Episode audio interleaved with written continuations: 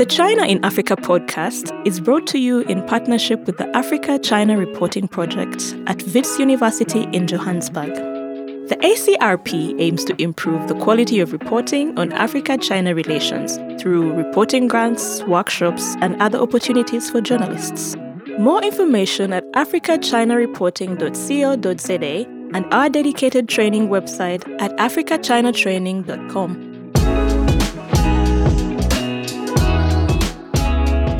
Hello and welcome to another edition of the China in Africa podcast, a proud member of the Sinica Network from SupChina. I'm Eric Olander, and as always, I'm joined by Cobus van Staden, the senior China Africa researcher at the South African Institute of International Affairs in Johannesburg, South Africa. A very good afternoon to you, Cobus. Good afternoon. Cobus, I want to say all year, but the year's very short, but to say for the past five or six weeks, there has been this fascinating controversy and feud and whatever you want to call it down in Zimbabwe right now, where a group of civil society organizations, 27, they wrote a letter complaining about the environmental practices, labor abuses by Chinese mining companies. Now, these are not new accusations in Africa. In fact, going all the way back to the beginning, do you remember?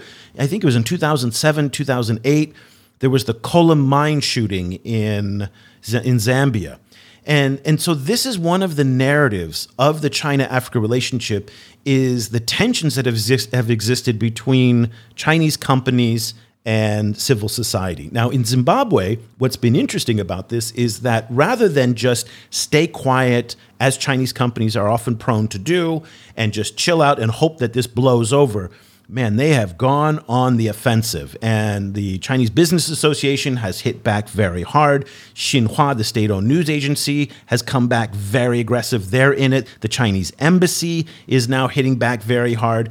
And we've been covering this now for the past five or six weeks. And it really speaks to both some of the changes that we're seeing in Chinese corporate communications in Africa, but also many of the difficulties.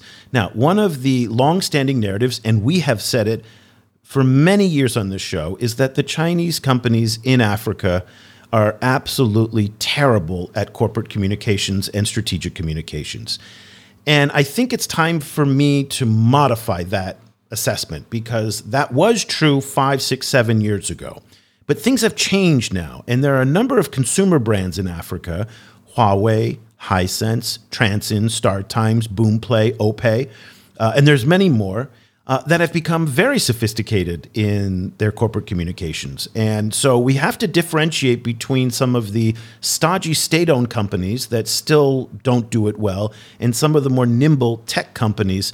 But the landscape for corporate communications in Africa for the Chinese is, is changing very quickly, Cobus. Yes, and, and it's very interesting to see how certain Chinese companies are using different kind of localization strategies to kind of to, to make themselves kind of part of the African landscape.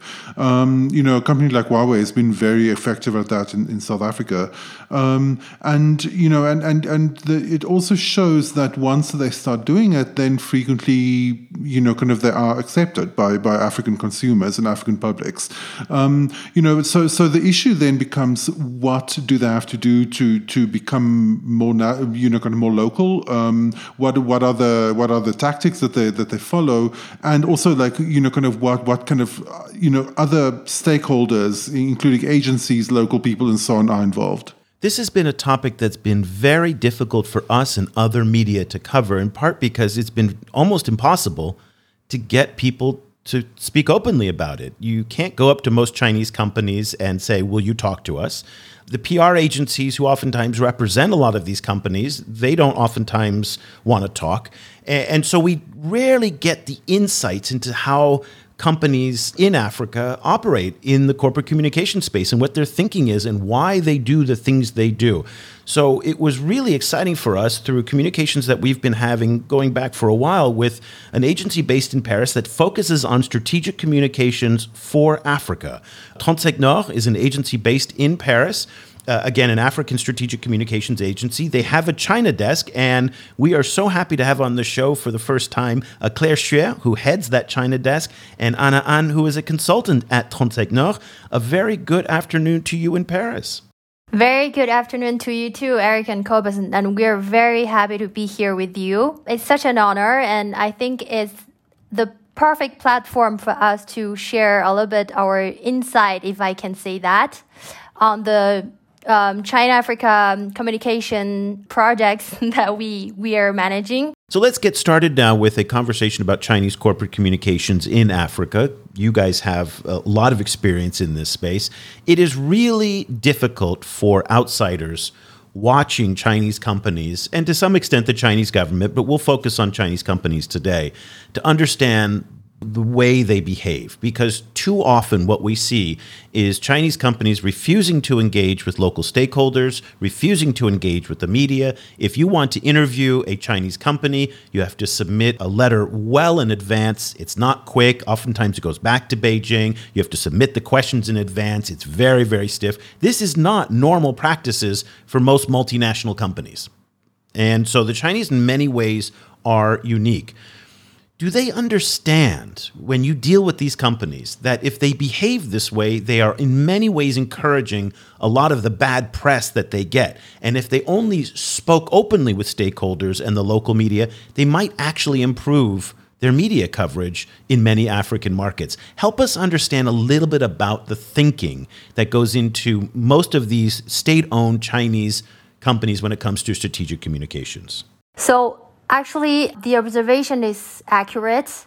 And for me, um, from my observation, also when I during my business development in in in, in Africa countries, when I was dealing with state-owned companies, uh, stakeholders, I found that it's very true that there's cultural differences that can set a lot of difficulties for the companies to be well perceived by the local media, which means actually when I say cultural differences is, you know, it's like a communication habits. Chinese people, for us, is something like 做实事 is to only do things that are useful. And for communication habits, uh, we also say talks much, he airs much. And in the ancient Chinese saying, we also say when we are talking, we only say we only um, express 30% of what we really think. And when we're pointing out things, we tend to pull our punches, something like 点到为止. So this is something in the communication habits itself is very different from other culture. A lot of state-owned company from what I felt is like they think communication or strategy communication is not the priority because when the, the companies are managing big projects in, in Africa, they focus more on technical aspects and they need to maybe better manage a project to have better results and to finish a project on time or even in advance. But communication not something that they think is really important. And especially because they think Yan Duo talks talks much, errs much, they would rather invest more on the technical part than just to invest on the communication, strategic communication. And what you said is correct. What we as PR agency consultants, we think if you tend to avoid talking openly to the media, to the local media or even Pan African or even international media, the negative side will be these media or public, because the lack of resources, they will tend to go to other resources that will talk on behalf of these Chinese state-owned companies, which will not be in a favorable position for these Chinese so, um, Anna and Claire, feel free to jump in if you want to. Um, the you know, like you, you work in, in this kind of French language space um, where there's where you're dealing with with Chinese companies having to communicate with francophone African audiences, but also in this kind of global, you know, kind of French, Fra- like France dominated kind of French space. Um, so I was wondering, like, where, like, from your perspective, how are the how how are the how how do these companies need to to communicate differently when they're communicating with French Africans, like African French speakers, versus with Parisian or, or you know, kind of European French speakers? Well, from my side, you mentioned it, the audience is quite different and the media landscape is totally different in Europe, in France, and, and then in Africa, Francophone uh, area. Uh, for example, in Europe, in France, um, we can say there's a lot of good case studies of uh, Chinese companies. We can see Alibaba, we can see uh, some electrical uh, vehicles that are entering in European market like Xpeng, like NIO, they have really good uh, marketing and PR uh, strategies. I think one, one side because they have uh, really expertized teams uh, because they know how to do the localization in Europe. But when we switch to Africa, the localization of PR strategy and marketing strategy uh, is a little more more difficult than in, in Europe or in in, France. Firstly, uh, like Claire uh, has mentioned, cultural difference is, is a first barrier, and the language barrier is also important. Uh, somehow we, we, can observe that many C-level managers and directors in Africa today they have studied abroad so they do well, they, do speak uh, English well, uh, they do speak French well. Um, but I think the real um, matter is communication strategy is more centralized by their HQ in China. I, I can see they don't have freedom to express with local media. That is the first point. And the second point is maybe for the media landscape, they don't know well uh, the local media landscape uh, for media relationship. There are not suffi- um, sufficient investment. And third point in the social media, uh, social media uh, aspect, uh, we know that uh, Facebook had the largest audience among other social medias in Africa, but the visual side and the created creativity side need to be more enforced for for the Chinese companies. I think it's not a problem of consciousness because when we when we look at China, TikTok is a Chinese uh, application, so they know well the creativity is is important. But in Africa, they don't know how to how to do the um, videos. I was talking about for the, the Chinese state owned companies, but actually the different sectors, the public and private sectors are companies are different. Uh, we're talking about uh, different continents, the differences between uh, different continents is also because Chinese state-owned companies, the strategies are pretty much the same because as we said, these companies are pretty much how to say they, they have to report to the central government in, back in China. So it's like there's a communication line that is basically the strategies are centralized back to China and they're telling them what the strategy is for the group and then the affiliates they, they will the, the subsidiaries they, they will just try to apply. But for private sector companies well because they are selling their own brands so they could do a little bit more differently based on their reality in, in different uh, continents. And also in africa i think for the private sector a lot of companies the the investment scale are different. I just saw very interesting numbers that for the for the trade between China and Africa, Africa is only 4% of Chinese uh, overseas uh, trade amount, which is even below Latin American investment. So that means also the different budget for the different companies are, are not the same. When they have a better budget, they can invest more on different aspects.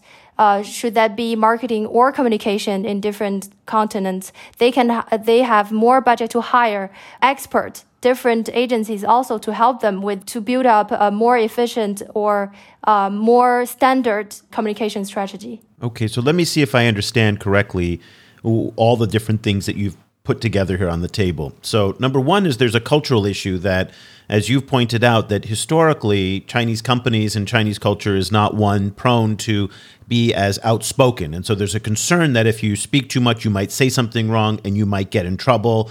And, and that's problem number one. Problem number two is on the state owned enterprise side, is that the decisions are made back in Beijing. And so the local managers in, in Africa and other places don't have the authority to engage the press or to go talk to, to people. And then the third is that there is the fact that Africa is such a small market for most Chinese companies is that they don't have the budget that say larger markets in Europe, in the United States, Japan, certainly uh, South America now with 454 billion dollars of trade every year, that's becoming more important. Those markets, those companies get bigger budgets from the home office. Am I correct? And those are the three main problems? Yes, Okay, let's focus on state owned companies because a lot of the attention in Africa is on state owned companies. And those are the big mining companies, they're the infrastructure companies, the power companies. These are the ones that are building a lot of the roads and that people see and come in contact with. You've had conversations with some of these companies. Do they know and do they understand that they have a problem? Yes, I think they is not as what Anna said is not the problem of consciousness.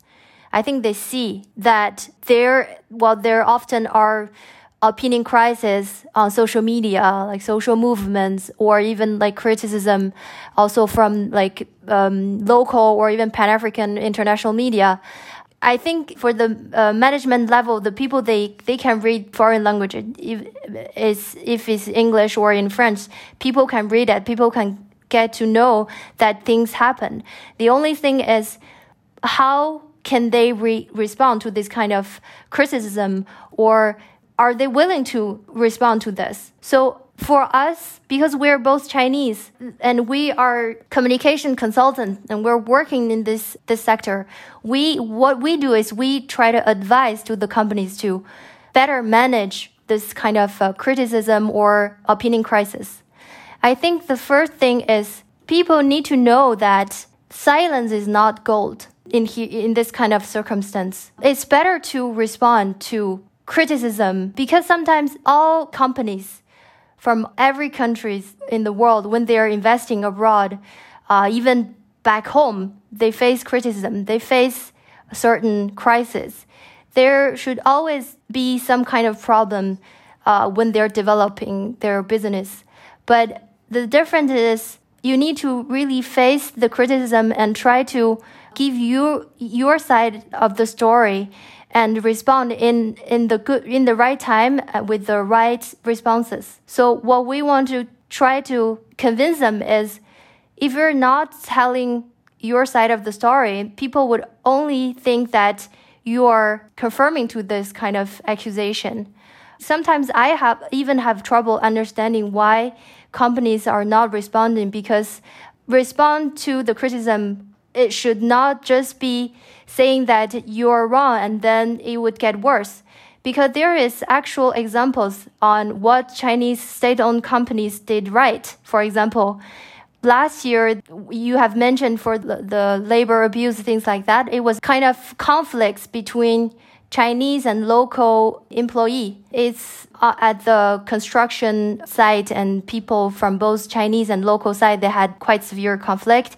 And then there's kind of a social movement or a lot of criticism, criticism on the social media. And then the Chinese company, they just respond with a letter saying that the, what the Chinese employee did was not right. And by no means the Chinese uh, employee should do this kind of thing. So what I think this kind of example is pretty positive to show that Chinese companies facing when facing criticism or when facing opinion crisis, they're not just hiding or not responding. People are being conscious that just keep silent is not a good thing. They need to just face the criticism and give response and give their side of the story. So one of the one of the big problems I think that that Chinese um, companies face in Africa is dealing with African press and African journalists. Um, and you know, kind of on the one hand, I can you know I, I, can see that how important it is to be more open and just just kind of you know kind of not, for example, demand having the questions submitted beforehand. On the other hand, I can also appreciate that this must be very stressful for for these company you know executives frequently when they when they're working in their second or their third language. So I was wondering what kind of advice do you give these executives when they have to talk to the press? Like what do what should they do and what should they avoid? I think first of all, for the management or the spokesperson, they all need to have proper media training. I think it's something that's systematically um, not really in their work scope because when you're managing such a big corporate, you you know that somehow you have to face to the media or the journalism uh, someday, and it's facing the media and also as you said in the third language some can be really stressful. But with the right amount of media training i think people can get used to the public speech first um, with especially with the with the with the foreign language. And then they also know they they can also get to know better what are the logics for the journalists and for the media when they're when they're um, asking questions so that they can give better a response. And the most important is it's always better to have someone who knows the um, local media ecosystem well, uh, which means the experts who has local culture and who knows the, the local media. But given the issues that you've laid out and how conservative many of these Chinese state owned companies are in their approach, it doesn't seem like, to me at least, that things are going to change anytime soon. It's not like they're going to stop going to Beijing for direction. It's not like they're going to suddenly become more open and less worried about speaking out. What should we expect in the next few years from the state owned companies in terms of their communication practices? Do you see them staying the same as they've been for the past 20 years or reforming and becoming a little bit more adaptable to the local market? I think the the several years that I worked in the in the communication uh, industry, I already witnessed uh, um, some kind of evolution.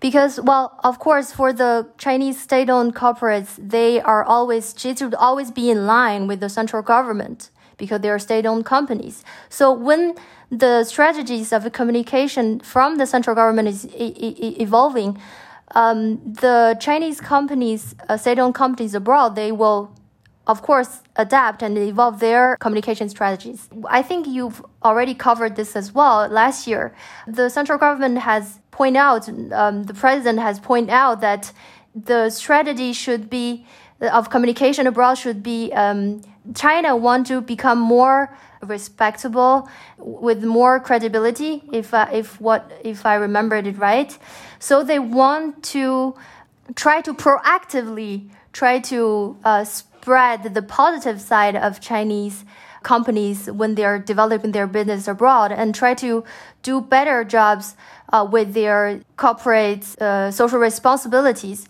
So they're not just focusing on the technical project side. They they also want to try to communicate a lot more about their social responsibility. It's just how they can apply this uh, and elaborate it in, um, in detail and how they will applicate. The good sign is when I'm visiting the Chinese companies uh, in Africa, they say that they are asked to do more this kind of communication things. It's just they are a little bit lost because they don't have the specific strategy and they don't know how to really do it.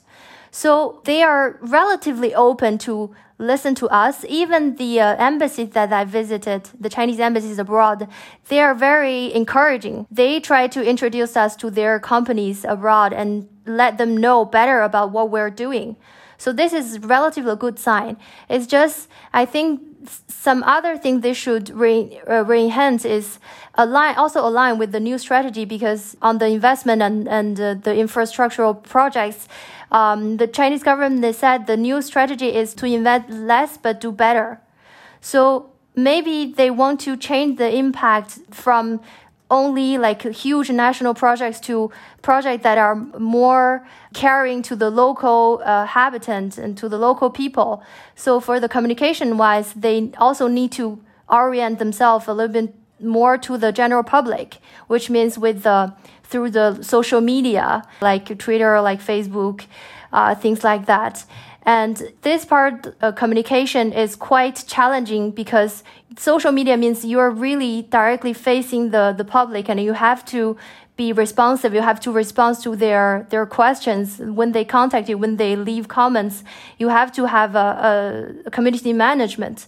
Um, we also try to let them know that in Africa, social media is very, very important and they need to go to have a better communication plan and really try to invest on a more systematic and strategic uh, long-term uh, communication plans. So I'm, I wish, I hope that the Chinese state-owned companies and also even uh, the central government can be more uh, encouraging and let the Chinese um, state-owned companies to work more with communication experts to uh, help them together to uh, manage their communication strategy. So, just you know, kind of um, taking it from the other side, you know, if you could advise an African community or an African audience that has some kind of specific problem with a Chinese company, let's say, you know, environmental issue, labor issue, something that they're unhappy about, what is the best way for an African community to communicate with and to get the best results from their interaction with the Chinese company? Like what, you know, kind of what, what are African publics not doing that would actually facilitate the interaction?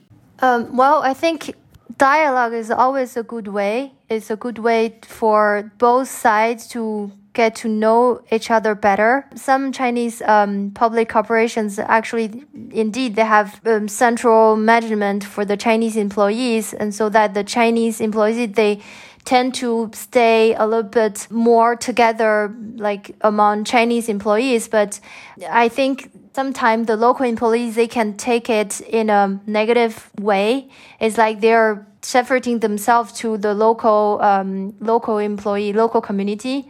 I don't think they intend to do that. It's just culturally and uh, for the management, they tend to do this kind of thing.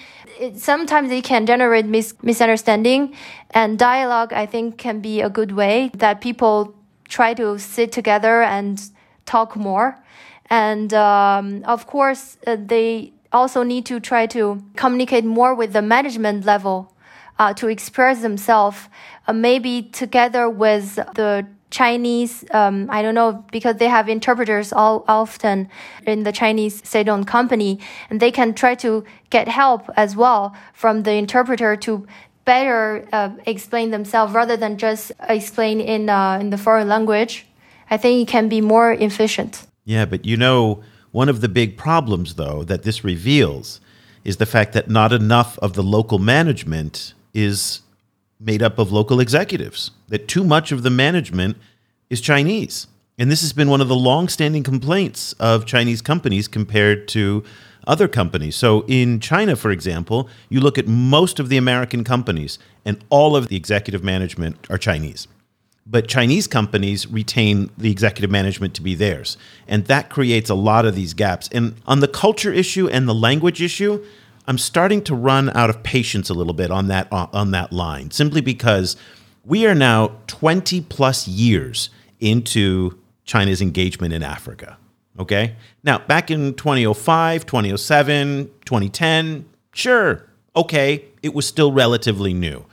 But we're now two decades into this whole experiment. And so language and culture really shouldn't be the issue. And it annoys me a little bit because Chinese people in China will lecture foreigners coming to China to say, if you want to work in China, you must understand our culture. You must understand our 5,000 years of history. You must understand our language. You must understand our social media. You have to understand everything if you want to be successful here. And that same principle doesn't seem to be applied when Chinese companies go abroad, especially to a place like Africa just the state-owned companies. Again, Huawei, StarTimes, Transsion, those guys are doing a really good job at localizing and they've got agencies and they understand the power of communication. So I get a little frustrated on some of these lines that we hear from Chinese companies saying language, culture, and uh, you know, not an, and there's a gap between management and the employees when these are issues that have been resolved in many other markets around the world where they confront the same challenges. What, what's your take on that? We totally understand your just your observations. Actually, because uh, Chinese state companies and the 99% of them are in the public infrastructure, mining, import export sectors. And from the beginning, um, they don't have the need to do lots of communication because without communication, they always do their business well because they do the investment, they have the um, protection and um, and convention of, of governments. So it's uh, also a, a, sector, maybe activities difference that has just resulted. Uh, resulted the situation of today, as as you said, in other sectors like StarTimes, like uh, Transsion, uh, they have invested particularly in African applications, in African social medias because they are doing in the sector B2C, uh, which is uh, really important uh, to get a good agency, um, to know local people, local culture very well. When we switch to infrastructure and this, all those sectors, it's true that uh, the communication is not is not in their priority. Uh, however, uh, but we have seen some evolutions, and from these years, they, they try to do the localization through some CSR projects. Uh, of course, sometimes it's a little awkward their uh, their communication, but I think they will have some progress in the in the in the next few years uh, because we we are having younger um, leader generation is coming is going to Africa. They've they've seen how um, modern Occidental structure works. They know how to distinguish between a strategy consultancy company, a big four, a 4A agency. So we are changing the landscape because when Claire can confirm that, when she, when we are in Africa to talk with uh, leaders, they have the question like, are we doing the advertising or are we doing a strategy uh, consultancy? So this is not clear in their in their minds. Um, but with um, the evolution of management and structuring of these uh, uh, state-owned companies, the ch- changement will will not be too far. I think. You know, like, who, who do you think, um, in, in, your experiences, has has had the greatest success in, in terms of communicating with Africans, African audiences, and by and localizing their their kind of media and communication presence in Africa? Like, which Chinese company? Yeah, so I think um, the tech companies should should be the pioneer in this um, communi- strategy communication sector in Africa. Well, of course, because these tech companies they also have the marketing um, aspect, so they should apply both the marketing approach and communication approach, so that they can have a um, larger audience and to to do better business in Africa. The good thing what they did is just these tech companies they are more um, international, relatively more international. So globally, the, the, they apply a very uh, systematically, a very um, strategic uh, communication plan, and then they both invest on traditional media uh, relation and also the social media, which is very important in, in Africa. So they adapt and they try to build a local brand and to um, be uh, very proactive on the communication with both the authorities and also the general public. Yeah, so I'd say the tech companies, that's very interesting what you've said. Also, the white goods. So Hisense is very big. I think they're doing a pretty good job. And then I would keep an yes. eye out on the automakers. They're starting to come into Africa in a pretty big way. Some of these are state owned, some of them are private, but again, they're consumer facing. They're using agencies. So that's one of the uh, the sectors that I've just been watching as I put my newsletter together every day and seeing the corporate communications come through. Auto companies are are pretty strong in that space, especially uh, Chery in South Africa. That's one to watch. So Claire Xue Anna, and thank you so much for joining us. Both are at the China desk at uh, 35 Nord, which is a strategic communications and PR agency based out of Paris that does a lot of work in Africa for Chinese companies.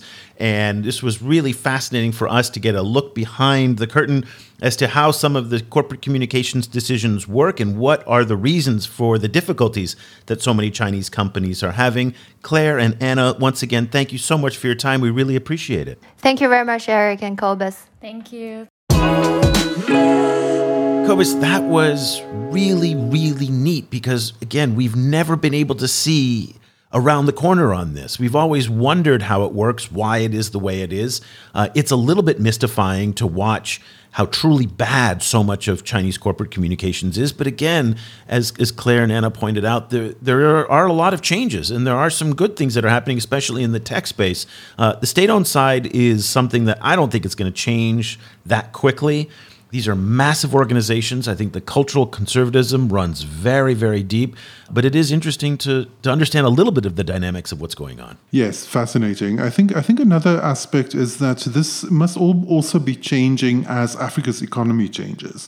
Um, you know, because because as as African consumer markets become more and more attractive to to you know to to kind of cons, cons, you know to, to, to companies that, that produce these kind of products, you're seeing also uh, the kind of mix of companies changing, the need to, to communicate directly with with their consumers becoming more important, and I think you know kind of the the Chinese companies, you know, infrastructure companies and mining companies there are certain kind of shared cultures in mining, for example, across, you know, it's not only the Chinese companies that have this problem or have this tendency. You know, I think many mining companies tend to not care what, what local communities think or, or having to be kind of forced kicking and screaming into communicating with them. So, you know, so I think a lot of this is also shifting as African consumers become more valued. And, and that is itself, you know, a very positive trend. And there's one part of all of this that that's interesting is that the negative news tends to be amplified on social media and feeds into a lot of deeply, deeply held embedded narratives. At the same time last year, you know, we saw all these videos of abuse of local workers by Chinese managers. I mean, it was just awful in Rwanda, in the Democratic Republic of Congo, and also in Sierra Leone. But the one in Sierra Leone was different because the China Seventh Railway Group, that was the the manager of this of this one individual. Remember that guy who had this spear like thing and he went running around trying to chase it? It was yes. awful.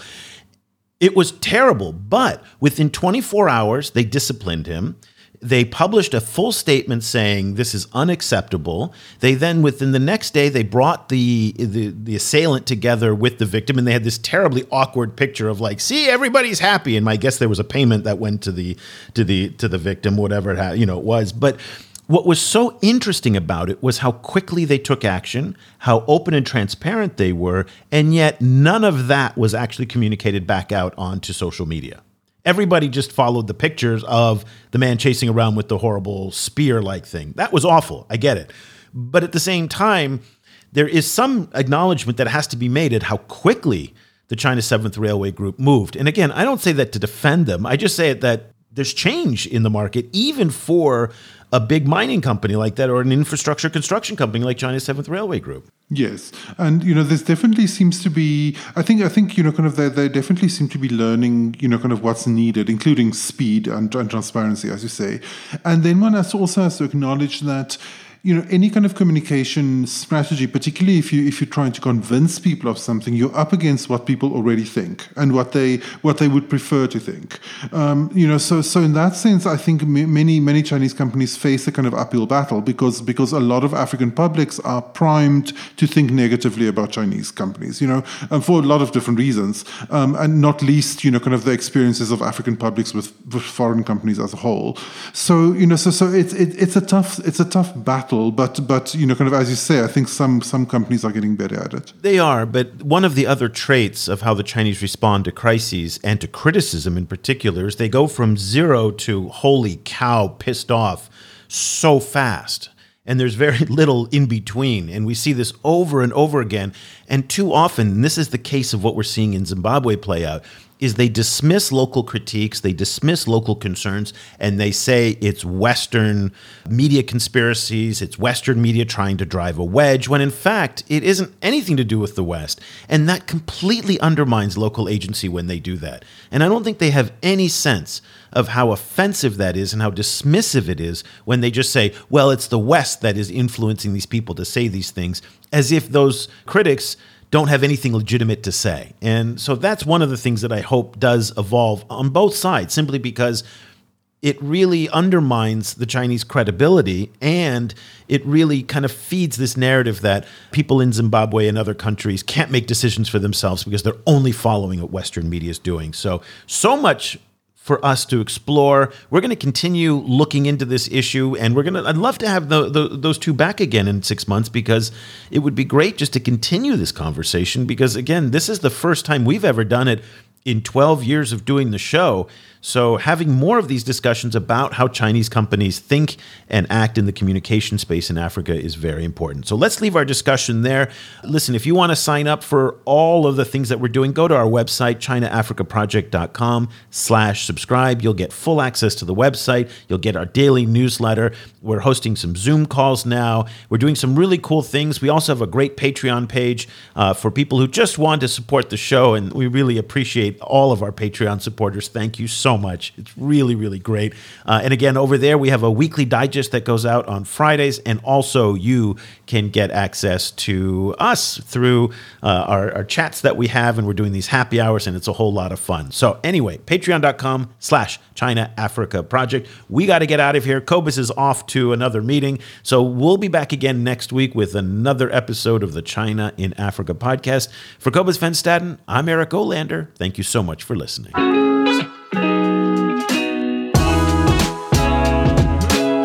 The discussion continues online. Head over to facebook.com slash China Africa Project to share your thoughts on today's show. For more information about the China Africa Project, go to chinaafricaproject.com.